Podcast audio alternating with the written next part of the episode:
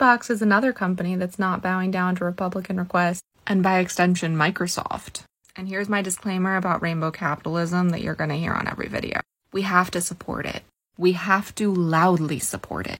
There are more of us, but the other side has been louder. Please don't buy anything you can't afford, and don't buy something you don't want or don't need. Need is emotional too, for the record. But rainbow capitalism is a very slippery slope, but we need to show these organizations we are listening, and their support matters. Companies are risking a lot to support us, like their entire valuation. And it's not that simple. There are many other reasons that Target stocks are plummeting.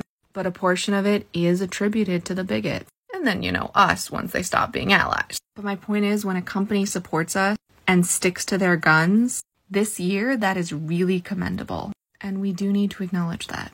Anyway, here's what Xbox is doing. They say this: show your support with special edition t-shirts, bags, and more, all created with and by the L G B T Q I A plus community. Microsoft is donating a total of two hundred thousand dollars to L G B T Q I A plus nonprofits.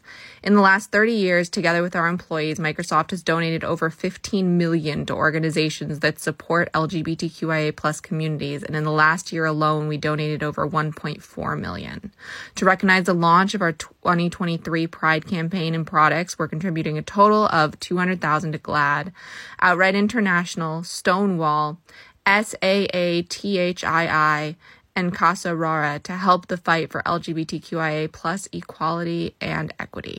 And then they have a super long breakdown of all the products, all the people they've worked with, all the places they're donating to, all the games that have queer characters, all their ambassadors, everything you could possibly want. There is no way I could possibly make a post with all of it. I mean, they literally include, I believe I see every single pride flag. Oh, I will say there are three days with spotlighting L G B T Q I A plus creators. The Xbox Plays team will once again be spotlighting creators in the L G B T Q I A plus community, inviting streamers to take over the channel at twitch dot t v slash Xbox. Tune in on Mondays to support your favorite streamers or make some new friends as they play. The first is this Monday, tomorrow, June fifth. Kiyoshi playing Tunic at eleven a.m. Pacific Standard Time.